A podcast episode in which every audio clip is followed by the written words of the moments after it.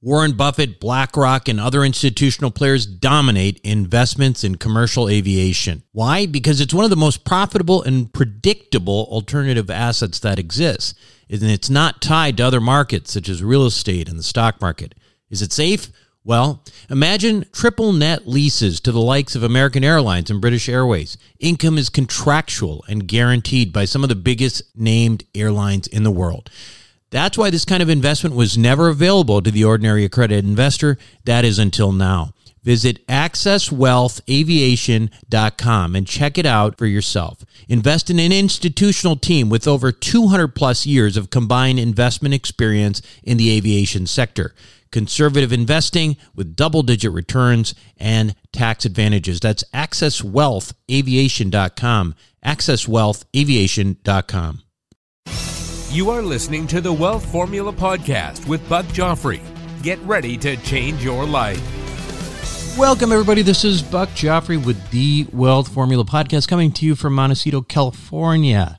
And today, before I start, I do want to remind you that there's a website associated with this podcast called wealthformula.com. Lots of resources there for you to check out including a number of videos and books and uh, some lists to sign up, including the Investor Club, the Accredited Investor Club, which, uh, if you're interested in, you should check that out at wealthformula.com. Also, one other thing to note you know, this event, our next meetup, in Phoenix is coming up. I mean, it's uh, it's April 22nd and 23rd, so it's just about a month away. I don't even know if there's any spots left, but you may want to check wealthformulaevents.com. We usually keep this thing pretty small anyway.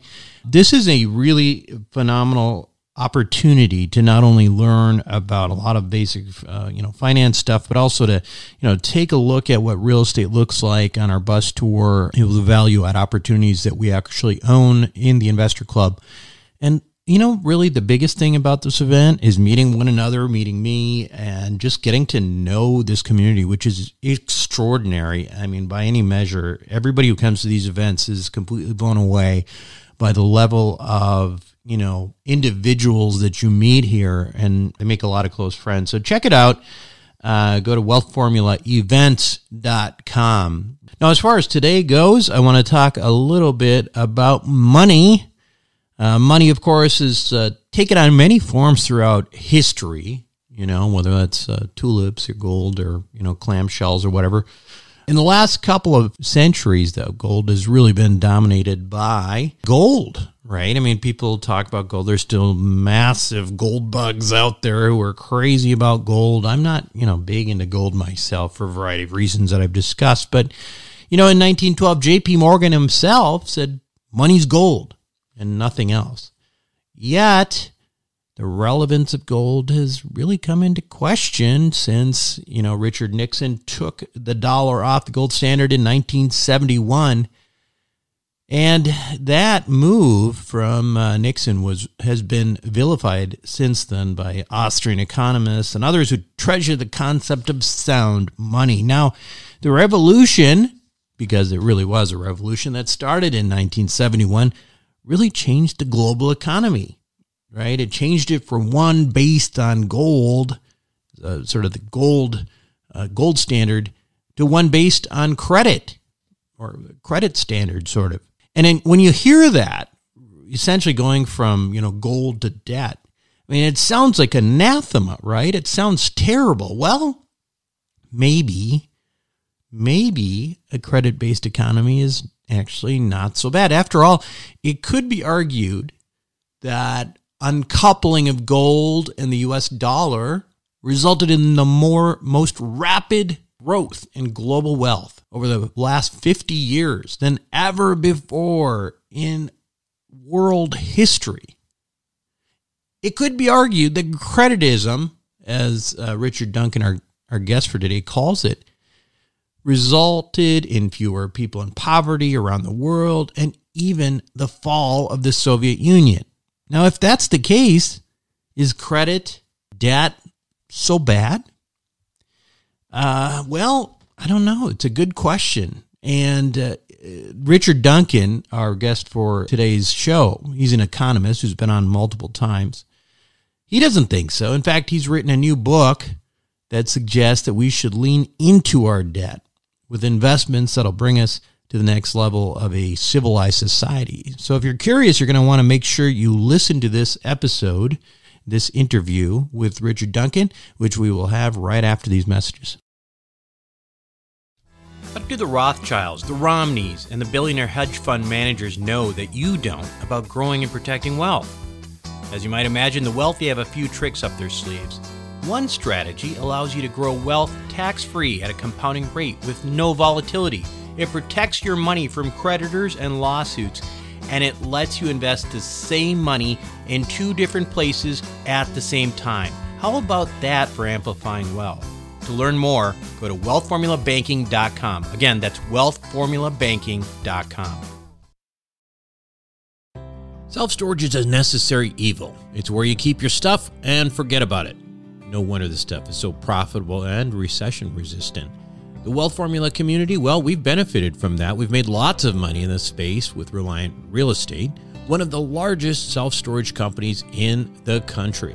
With an average investor internal rate of return of almost 34%, with hold times just over three and a half years, these guys know what the meaning of velocity of money is. If you're an accredited investor, make sure to check out what they're up to right now at ReliantFund4.com. Again, that's ReliantFund4.com. Welcome back to the show, everyone. Today, my guest on Wealth Formula podcast has been on the show many times. He's one of our resources to try to understand macroeconomics and how it affects us on an everyday basis as investors. His name is Richard Duncan. He is uh, probably best known to you for his his newsletter that I know a number of you have subscribed to called Macro Watch.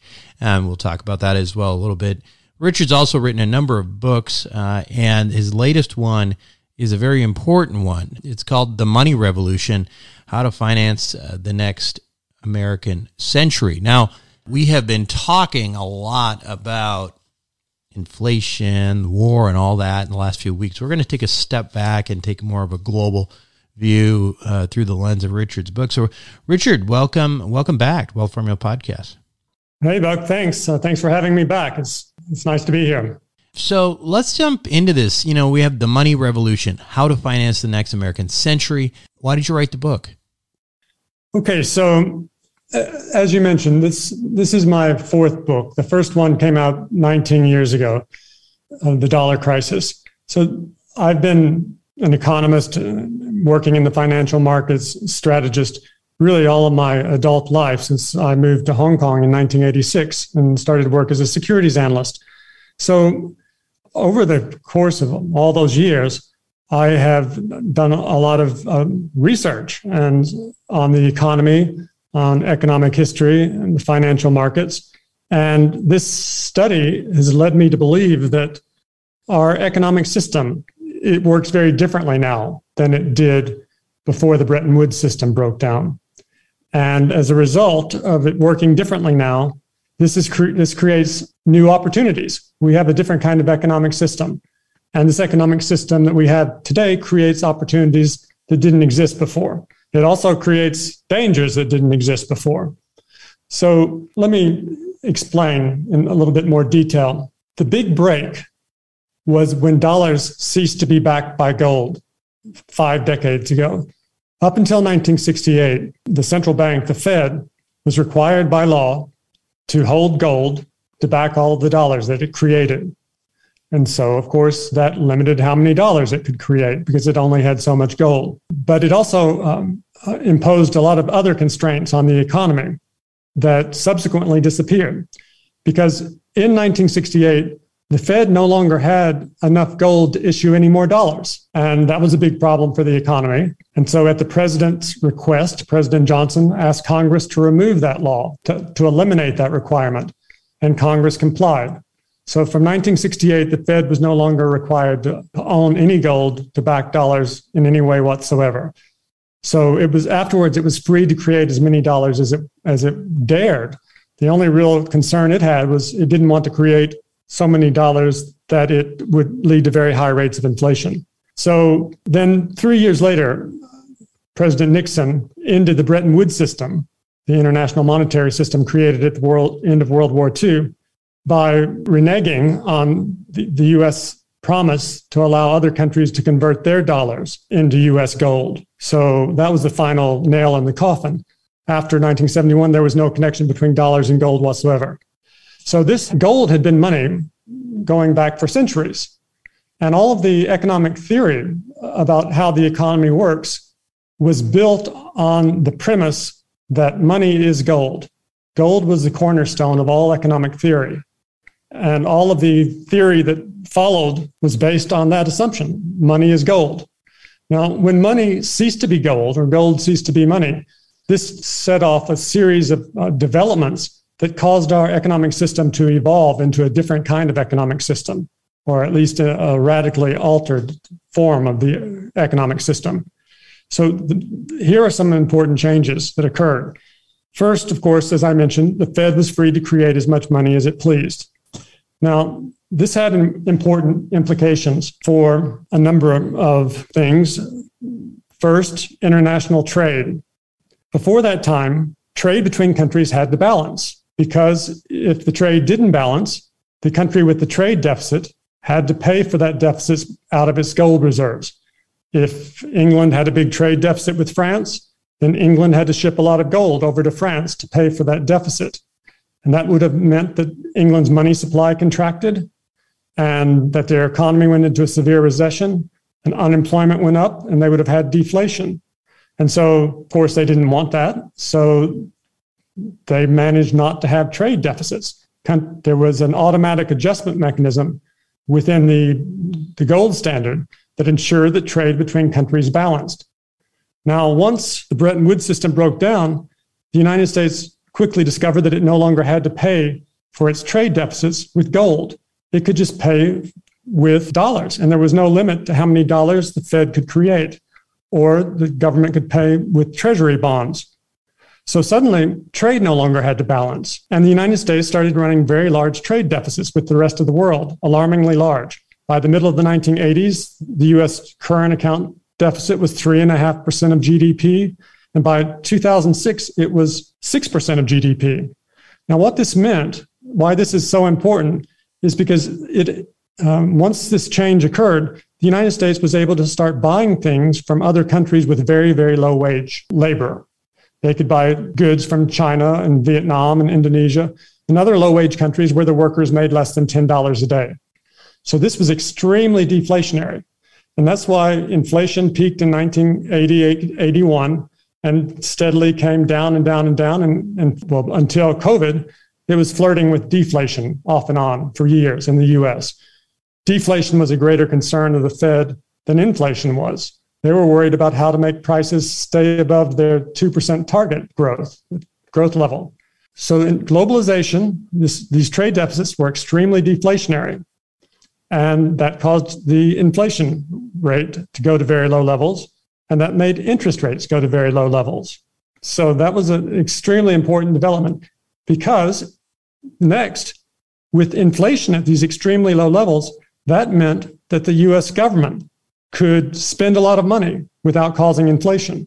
The government could run very large trade deficits. I'm sorry, the government could run very large budget deficits and stimulate the economy uh, like President Reagan did. So this is this shift, you would call this sort of the shift to a credit-based economy at this point, right? Right. So the government was able to run very large um, budget deficit, budget deficits, and stimulate the economy, make the economy grow more quickly than it would have done otherwise, without pushing up interest rates, because globalization was very deflationary, and the Fed could print money, create money, and help buy some of those government bonds uh, to help finance the, that government debt at low interest rates. So that was another big change. Before this time, if the government had big budget deficits and spent a lot of money, it would have pushed interest rates much higher because as the government borrowed money, it would have crowded out the private sector and pushed up interest rates, and that would have damaged the economy. So, this is another big change. The government could spend much more money now. And finally, at this point, total credit in the country absolutely exploded. Credit growth accelerated so rapidly that it became the main driver of economic growth. Total credit, and by total credit, what I mean is the, the total debt of the country, total debt is equal to total credit. So this is not just government debt, but also household debt, corporate debt, financial sector debt, all the debt. It first went through $1 trillion in 1964. Now, total debt in the US is $88 trillion. So it's increased 88 times during my lifetime. And credit growth became the main driver of economic growth. Credit exploded and it uh, allowed the Americans to consume much more. The US trade deficits allowed the rest of the world to sell more and more goods to the United States. And so this new arrangement pulled hundreds of millions of people around the world out of, out of poverty. Uh, but then we reached 2008, and this the, the private sector was so heavily indebted that it couldn't repay its debts, and the whole credit bubble started to implode. And that forced the government to respond with trillion dollar budget deficits. And the Fed created trillions of paper dollars through three rounds of quantitative easing. And they, printed, they prevented the bubble from imploding. They reflated the bubble. So those are the big changes that occurred uh, as a result of the break in the link between dollars and gold. And so credit growth became the main driver of economic growth. I, I call this creditism. I think capitalism evolved into creditism because now our economic system is driven by credit growth and consumption. Whereas in the past, it was driven by businessmen who would invest, earn profits, save their profits, or accumulate capital, hence capitalism, and repeat invest again, save, invest, and save. Investment and savings was the dynamic that drove economic growth in the past. But credit creation and consumption is now the dynamic that drives the economy.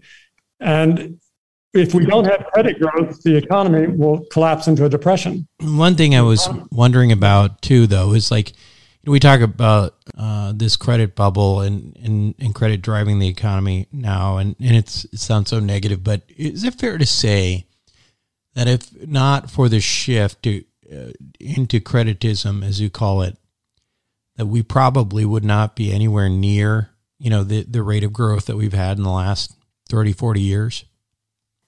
Yes, that's exactly true. And also, it's not certain that the Soviet Union would have collapsed, for instance. Uh, it's not certain we would have won World War II because, you know, over time, the economy and policymakers have had to respond to events. And as they have responded to things like President Reagan's buildup of the military to confront the Soviet Union, this changed the way the economy worked. The, go, the total debt of the US government uh, tripled during the 12 years of the Reagan Bush administrations.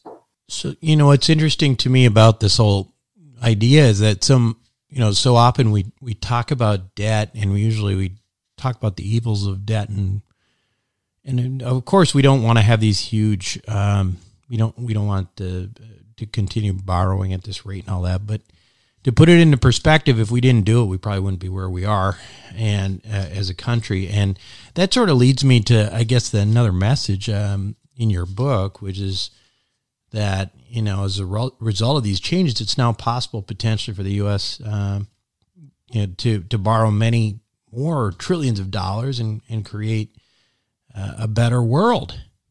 Well, so the book has three parts.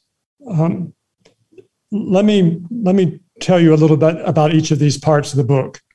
Uh, the first two parts are history, and the third part is um, what I would describe as policy recommendations based on the lessons that can be learned from the history laid out in the first two parts of the book.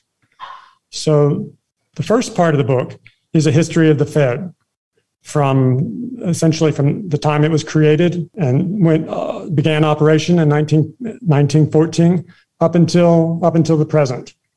And it's not a typical history of the Fed. There really aren't that many histories of the Fed, surprisingly. But most of them t- describe what this Fed chairman said or what that Fed chairman did or when they increased interest rates. That's not what my book does.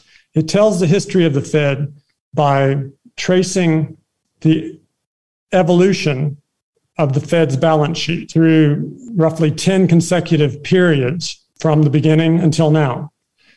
And changes in the liabilities side of the Fed's balance sheet that shows you precisely how the Fed created money. And changes on the asset side show you precisely what the Fed did with the money that it created. So, by tracing changes in the liabilities and assets of the Fed during these uh, 10, 10 key periods of US history, it shows you how the Fed developed new processes and new techniques for essentially uh, managing monetary policy and helping to manage the economy uh, during different periods, very frequently in response to crises such as World War I, which occurred immediately after the Fed uh, opened its doors in 1914, and World War II. And it shows you the Fed's mistakes during the Great Depression, they, uh, why they didn't were unable to prevent or failed to prevent the Great Depression. It shows you the diminishing role of gold decade by decade. And it shows you what the Fed has done subsequently. For instance, in response to the crisis of 2008, and more recently in response to the crisis, uh, the COVID crisis. By creating a lot of money, it's kept us from falling into a new Great Depression. So, if anyone wants to understand the, the Federal Reserve, which is now the world's most powerful economic institution and the United States government's most effective policy tool, if you want to understand the Fed, read part one of this book, and you will. It tells you how the Fed works. It tells you all. Most of the difficulty in understanding the Fed is just understanding the, the jargon that's typically used to discuss what the Fed does. But part one uh, spells all this, all of this out in you know everyday language, and and it will give you a very comprehensive understanding of how the Fed works today and its entire history. So that's part one. It's the history of the Fed. Part two is you could say the history of credit over the, the last, let's say, go, going back r- roughly to 1950, and especially after dollars ceased to be backed by gold in 1968. As I mentioned earlier in the conversation, this caused our economy to evolve into a different kind of economic system driven by credit growth. Now, no one planned this. This isn't like some evil conspirators in Washington sat behind closed doors and discussed how to addict the economy to credit. This just evolved in the course of events. When there were no longer any limits uh, constraining how much money the Fed could create, these things just changed. Uh, and also, there were changes in, in laws. For instance, over time, the required reserve ratio, how many liquidity reserves the banks were required to hold relative to their deposits, Congress reduced that steadily, uh, decade after decade. Until today, there are no reserve requirements at all. And so, as the reserve requirements went down, that allowed the, the, the banks to create more and more credit through the system of fractional reserve banking. So, part two is the history of credit and the, the history of creditism, if you will, how the uh, credit became the most important driver of economic growth. And one very important lesson from that is that anytime credit in the United States grows by less than 2%, adjusted for inflation, the US goes into recession. So that's happened nine times between 1952 and uh, 2009 at the time of the economic crisis. Every time credit grew by less than 2%, the US went into recession. And the recession didn't end until there was another big surge of credit creation. So what this tells us is that our economic system now must have credit growth to stay out of recession or and if credit contracts it will collapse into a depression. So that's the main takeaway from part 2 I would say is in this history of creditism it shows us that our economy is addicted to credit and it uh, has to have credit growth to stay out of recession. So then part 3 is called the future what do we, you know, we study history in order to uh, have a, more knowledge so that we can understand the present and hopefully put in place policies to make the future better. And the lessons that I think we can draw from the last 100 years of the history of money and the history of credit in the United States and how they have evolved is that this new economic system, creditism, it creates both unprecedented problems and unprecedented opportunities. The problem is it, creditism requires credit growth to stay out of crisis. However, the opportunity is that it also gives the, the government now unprecedented the unprecedented po- possibility of investing in new industries and new technologies on a very large scale. So, for example, think about the crisis of 2008. The government responded to that crisis by having trillion dollar budget deficits four years in a row. And the Fed helped out with three rounds of quantitative easing, creating $3.6 trillion to help finance the government borrowing and the government spending that stimulated the economy. At one point in 2009, the Fed's the money supply growth, in other words, representing how much money the, cre- the Fed created, money supply growth peaked at 110% year on year in 2009. In World War II, it only peaked at about 20%. So the money supply growth was five times more in 2009 than it was at the peak of World War II. But the inflation rate peaked a couple of years later at only 3.8% in 2011. And a few years after that, in by early 2015, there was deflation again in the US. The CPI was negative in the first months of 2015. So, what should we learn from that? Well, we, what we can learn is that it is possible for the US government to spend on a very large scale and for the Fed to create money on a very large scale without this leading to very high rates of inflation. Are we seeing, you know, obviously we are in the middle, we, we have quite a bit of inflation right now. Um, right. Tell me, tell me why that, you know, your thesis uh, survives that um, big bump here because you know a lot of people are like you know chickens coming home to roost, so to speak, at this point. Right. Well, of course, you're you're exactly right. This um, the situation we have now certainly creates challenges for my thesis, but I think we have a very clear example. Right now, the, the waters are very muddied, if you will, because of COVID and then now the Russia's invasion of Ukraine it makes this experiment uh, difficult. Is it because do we have inflation now because the government spent too much money, because the Fed printed too much money? Or is it because there are global supply chain bottlenecks and because Russia's just started a war in Europe that's pushed wheat prices and oil prices and metal prices up to shockingly high levels? I think um, it's mostly the latter. But we have another experiment, experiment that I described earlier, where we have only one force at play. Uh, the, the government, that's 2008, 9, 10, 11, 12, 13, 14, the policy response to the 2008 crisis, where, as I mentioned, money supply growth peaked at 110% one year, and the inflation rate was only 3.8%. Now, this time, the money supply growth during this crisis peaked at less than half that rate. It was only about 55% money supply growth at the peak uh, in 2020 or, or early 2021. And so we have much less money supply growth this time than we did in 2009, but we have much higher rates of inflation. So I, I believe that it is the disruption in the global supply chain that has caused most of this in, inflation. Although, although Richard, know, just to be to play devil's advocate for a moment, I think we had six and a half percent inflation uh, year over year before the war started, right? Right. And we but we'd had COVID disrupting global supply chain. So the first blow was COVID. COVID started right at early 2020. And at first it caused deflation. Everybody was locked locked in at home and um, prices fell. Then suddenly we discovered that there were not enough semiconductors in the world. And so new car prices shot up and used car prices shot up 40% year on year.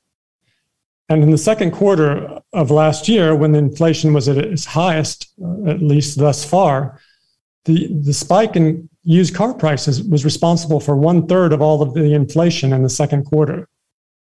Now, we also have found that there's a shortage of shipping and there's all kinds of shortages. Now, had this war not occurred, it seems likely, but not certain, it seems likely that these global supply chain bottlenecks would have dissipated uh, in the coming months. That is what the Fed expected. That is what most economists expected. That was the reasonable thing to expect. The world would return to normal. If there was a shortage of semiconductors, people would make more semiconductors like they've always done in the past, and the prices would come back down. That seemed like a very reasonable assumption. But of course, it wasn't certain because we don't know if there's going to be another wave of COVID. First, we had the COVID 1.0, and then we had Delta, and we had Omicron, and we don't know if this is the end or not. And, and as you know, I live in Asia, and it's a concern because now Hong Kong had a zero COVID policy, just like China. Uh, but Omicron got into Hong Kong, and now 1 million people have caught um, COVID because of Omicron. One, there are only seven and a half million people in Hong Kong, and it's now getting loose in China. And if it spreads through China, is China has a zero COVID policy. If they begin shutting down their cities, then we're going to see another huge wave global supply chain disruption as a result of COVID spreading through China. They've already shut down Shenzhen for one week, um, causing all kinds of global supply chain problems. And they could shut down, you know, another 50 cities to keep COVID from spreading. So we don't know how long this is going to go on and how long COVID is going to continue disrupting the supply chains. But trying to be optimistic and under the assumption that COVID will fade out, hopefully this year, it was reasonable to assume that the global supply chains would return to normal and inflation would, you know, globalization would resume and prices would once again be back at their normal levels and would be back in a world where globalization puts down strong downward pressure on wages and prices just as we were before.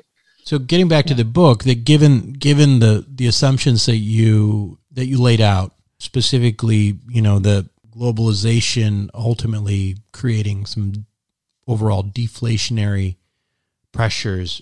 The remedy that you suggested for for some of the issues that the U.S. Uh, is facing right now is a fairly significant investment program. Do you want to talk a little bit about that? Yeah, just let me wrap up a bit more on the inflation side.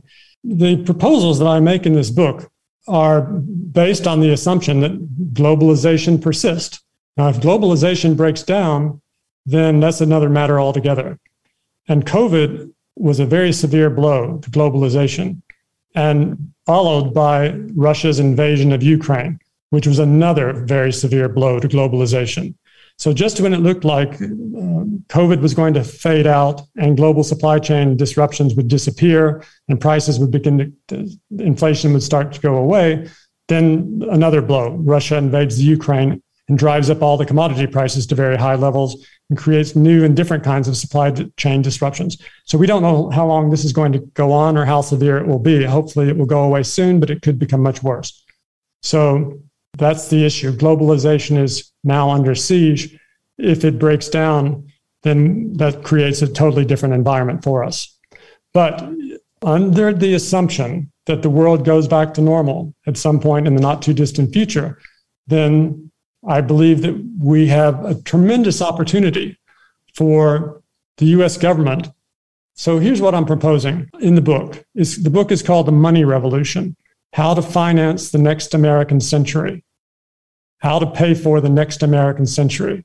And we can do this by the US government funding a multi-trillion dollar investment program in the industries of the future over the next 10 years, not this year, over a 10 year period or whenever globalization makes this possible again. And what I'm proposing is a multi trillion dollar investment in ind- industries like artificial intelligence, uh, neurosciences, genetic engineering, biotech, nanotech, robotics, and green energy, uh, renewable energy. All of the you know, the usual things that come to mind when you think of future technologies we have the possibility to do this on a, such a large scale. Just think that in the second quarter of 2020, the US government borrowed $2.5 trillion in just three months. And the Fed effectively financed about 80% of that by creating money. So that gives you some idea of the amount of money that the government has at its disposal to invest in new industries and technologies. I really believe that if we do invest on a multi trillion dollar scale over a 10 year period, we could cure all the diseases. We could radically expand life expectancy. We could turbocharge US economic growth and productivity, create unprecedented wealth, and greatly enhance human well being, and not least of all, shore up US national security uh, in the, the gro- in the face of a gr- growing threat from China, frankly, and Russia, as we now see. So I think this is, creates an extraordinary opportunity. So in the book, I don't put a particular number on how much the government should invest. What I recommend is that the government invest as much as possible, as quickly as possible. And if the investment turns out to overheat the economy and cause too much inflation, then they can slow it down until the bottlenecks that are causing the inflation are overcome, as they always are. And they can reaccelerate the program. But for instance, just to provide some example of how this would impact the, the size of the budget deficit and US government debt, I use the example of the government could invest, this is just for the sake of an example. If the government invests $10 trillion over a 10, a 10 year period, then in the book, I show how this would impact US government debt. Now, 10 years out, making, and here's my assumption, just to make this a very conservative forecast. In my projections, I assume that this $10 trillion investment over 10 years, just for the sake of uh, making a pessimistic assumption, I assume that every last penny is wasted, that nothing good comes from this whatsoever. That the GDP doesn't grow, no new technologies are created, nothing positive happens. $10 trillion is just washed down the, the sink, and nothing good comes from that. In that scenario, the, the ridiculously pessimistic scenario, then the government's debt 10 years from now would be 150% of GDP instead of 120% of GDP, which is it is expected to be by the Congressional Budget Office 10 years from now. So it'd be 150% of GDP instead of 120% of GDP. Japan's level of government debt now is 260% of GDP. So 10 years from now, in the assumption where every last penny is wasted of this investment program, US government debt at 150% of GDP would be where Japanese government debt to GDP was 20 years ago. One question that um, obviously, you know, sort of killed Build Back Better a little bit uh, was the issue of how to finance it. And if we, you know, we were talking a little bit offline that the timing of your of this book is not ideal in the sense that right now there's not a whole lot of appetite for any kind of spending. Do you want? Hey, well, let me jump in. Yeah. Let me jump in right there. Actually, the timing, the inflation is certainly a problem for this book. At the but on the other hand, people, you know, Buck, you and I have been discussing these issues for a few years now. And you and other people have sometimes suggested that what I'm proposing is the government's just never going to do anything like that. Many people have said. But in fact, this uh, is already beginning to be implemented. Just two months ago, Congress, the House of Representatives, passed the America Competes Act, allocating $350 billion for investment in new industries and technologies, including $52 billion specifically for the semiconductor industry to make more semiconductors in the United States.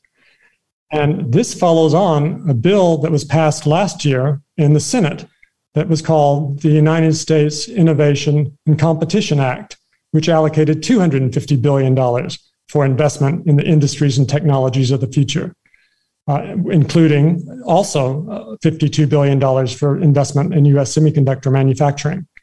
So, this is exactly what I've been calling for for a very long time for a very large scale government funded investment program targeting the industries of the future and now both the House and the Senate have passed these laws. They have to go through the reconciliation process, and then they'll be signed into law by, by the president. So this is beginning to happen. And uh, because they have finally realized, first, well, a few things. It's not good to be reliant on other countries for semiconductors, but also a lot of this is driven by the, the realization that because China, China's government invests so much more than the United States does in research and development, that they're overtaking us technologically and therefore will soon overtake us economically and militarily. That's why they have hypersonic missiles and 5G and the United States doesn't. So so how would how are they financing this stuff and how would they continue you know on a much larger scale as you're suggesting how would it be financed? So how they're financing this um, since it will be something that will begin to be implemented either later this year or next year they'll finance it the way they always finance their spending through uh, deficit spending to some extent, or they haven't specified how they would finance it, which means it will result in the budget deficit being higher than it would have been otherwise, which will mean they will borrow more. And we don't know how much of, the, of this will be financed by the Fed. Up until this month, the Fed was creating $120 billion every month, and they were using two thirds of that to buy government bonds which helped finance everything the government spent. But now, as of this month, they're not creating any money, any new money at all. So, assuming that they don't reverse course, then it will just result in the government borrowing more. But of course, the government borrowing peaked last year. What was it? Government borrowing last uh, in, in 2020, two years ago. Gov- government borrowing increased by 4.6 trillion dollars. Last year, it increased by 1.7 trillion. So there was a very big drop in how much the government borrowed last year. And it's expected to be lower again this year. The Congressional Budget Office is expecting the government to borrow $1.1 trillion this year. So, you know, of course, this will not all be spent in one year. This bill that they have just passed, this law, these laws I described, it will be spread out over several years. And, but as it's spent, then it would add to the level of the government's budget deficits, uh, unless some other change is made.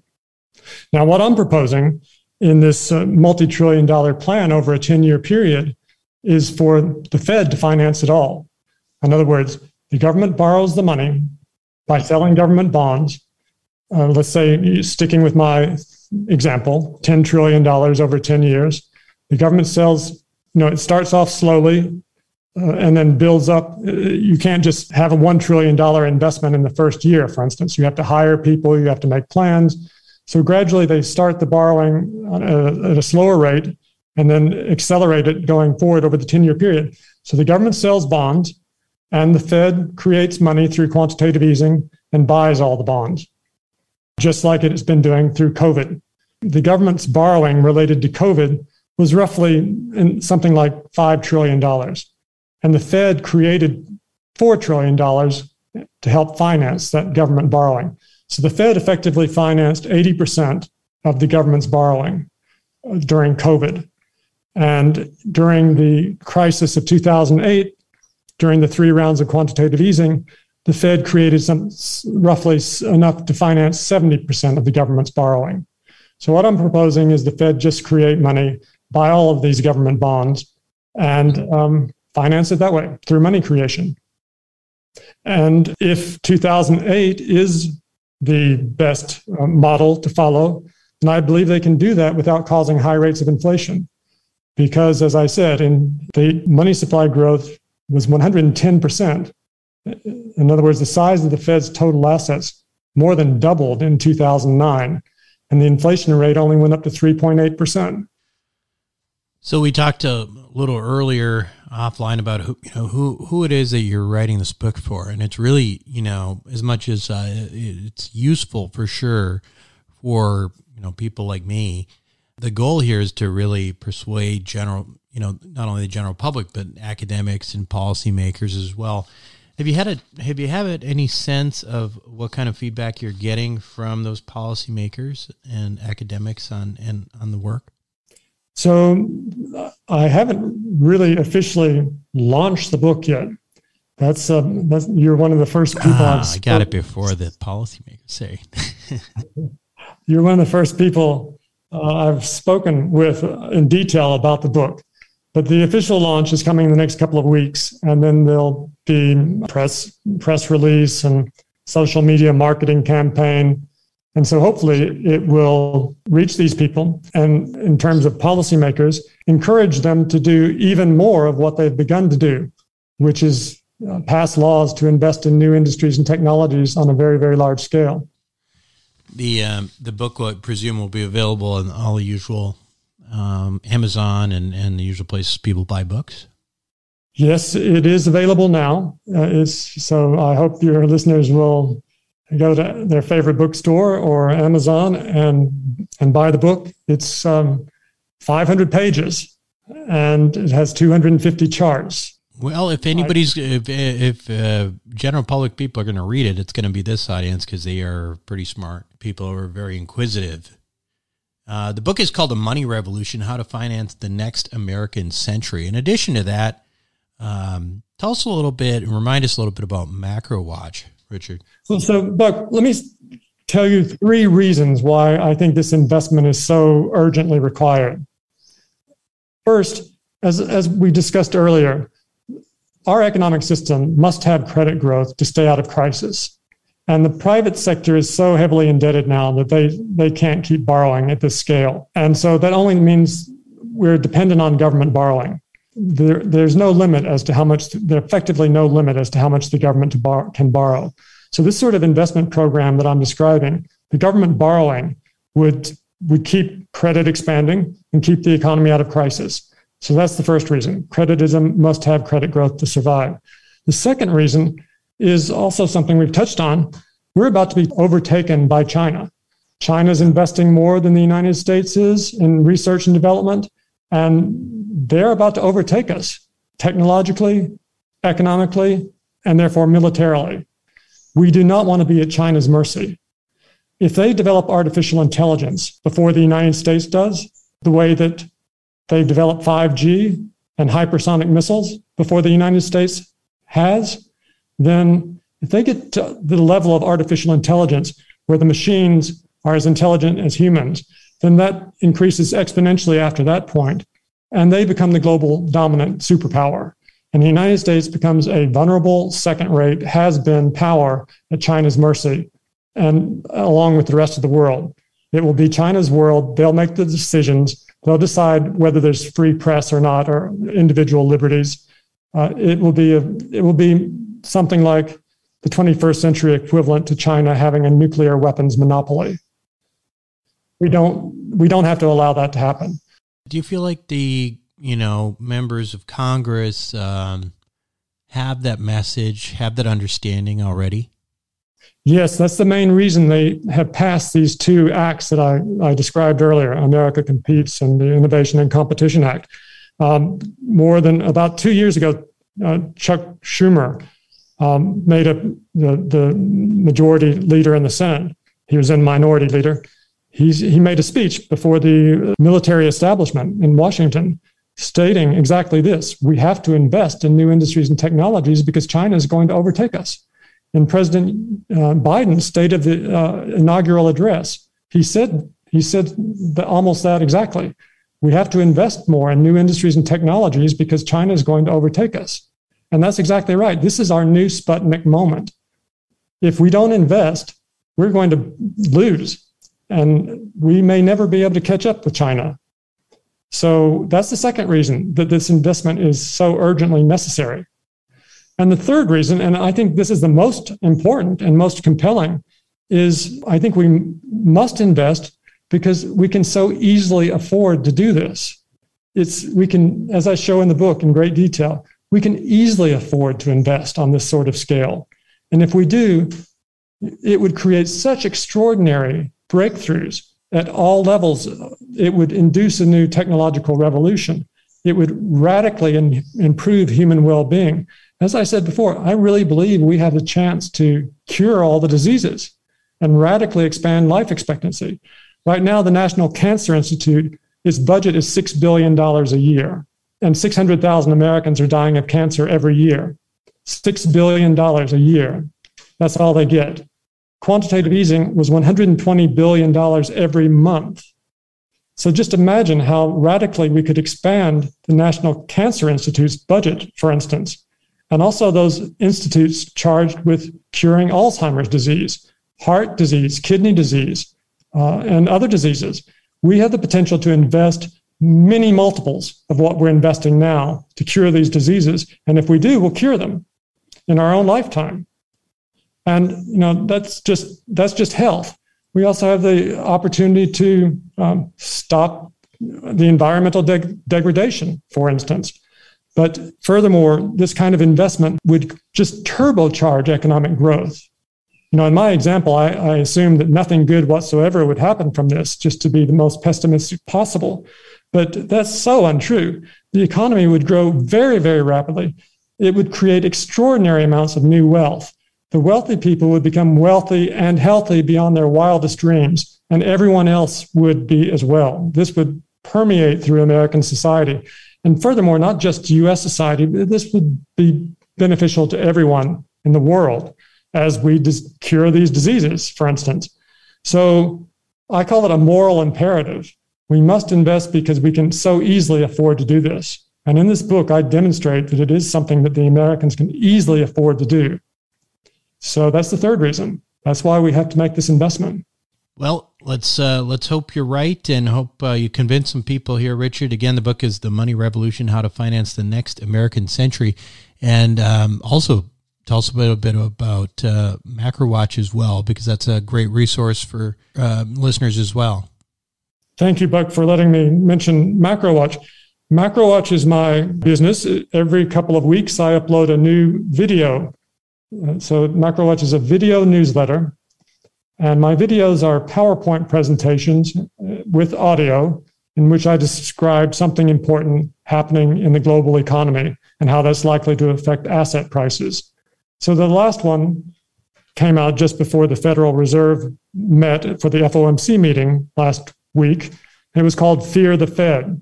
And I explained why the Fed is likely to have to become very aggressive in tightening monetary policy now because of the high rates of inflation and why that's likely to push downward pressure on asset prices, particularly since asset prices are so stretched at the moment. So, those are the sorts of topics that I discuss. There are 75 hours of videos now, more than 75 hours going back eight years, in which I have discussed all the major developments in the global economy since then. So anyone subscribed who subscribes to MacroWatch will get one new video every couple of weeks and also have immediate access to all of the videos in the archives. So I hope your listeners will check it out. They can find MacroWatch on my website at richardduncaneconomics.com. That's richardduncaneconomics.com. And they can subscribe at a 50% discount if they use the coupon code formula. So if they click the subscribe now button, they'll be prompted to put in a discount coupon code. If they use formula, they can subscribe at a 50% discount. So I hope they'll check that out. Richard, thank you so much again for being on Wealth Formula podcast and uh, uh, look forward to talking to you in the next few months uh, to, to get further feedback on where we're headed. Like the last time we spoke, um, we were talking about how uncertain the world was and how rapidly it changes. I comment, one of one of the com- one of the comments I made was, you know, of course, if if there is a war between the United States and China, then of course globalization would break down and it would be all many horrible things would happen. I said I didn't think that was at all likely, but you can never tell what's going to happen next. And now we have this war in Europe. Like, hopefully, next time the world will be a happier place. Uh, but yes, so thank you so much for having me back on. I look forward to the next time. We'll be right back. Welcome back to the show, everyone. Hope you enjoyed it. Pretty thought provoking, right? I mean, it's listen, it's not uh, easy stuff uh, to to follow, but I think uh, what Richard's talking about is some really interesting macroeconomic realities. The fact of the matter is that credit, after all, has been a huge boom for the economy and for people and for wealth and getting people out of hunger and you know and and knocking out Soviet Union and and doing all sorts of very positive things and may actually lead us into a world uh, with less disease, maybe with you know greater longevity of and health of our people. And so credit may not be a horrible thing. Anyway, pretty interesting stuff. Hope you enjoyed it and hope to see you in Phoenix in about a month or so. This is Buck Joffrey with Wealth Formula Podcast, signing off. Thank you for listening to the Wealth Formula Podcast. Visit us on the web at wealthformula.com. The information contained in this podcast are opinions, not fact. As always, consult your own financial team before making any investment. See you next time.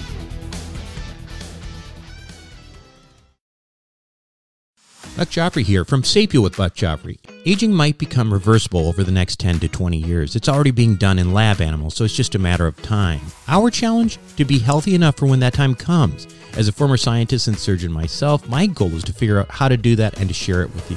I wrote a book called Living Longer for Busy People that you can download for free at sapiopodcast.com. You'll be amazed at just how a few daily adjustments can add years of a healthy life for you. Again, download it for free, sapiopodcast.com.